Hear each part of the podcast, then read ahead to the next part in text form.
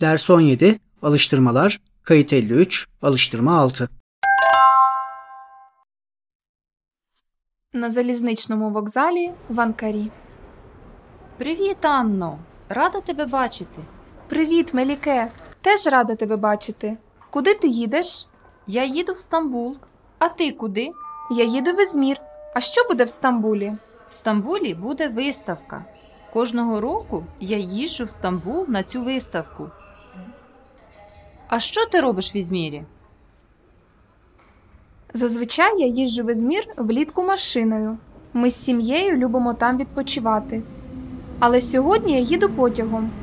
Ти знаєш, я мрію стати поетесою.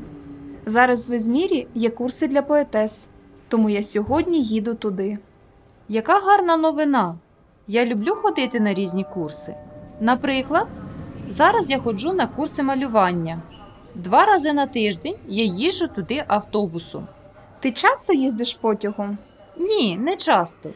Я часто їжджу машиною з друзями або з сім'єю.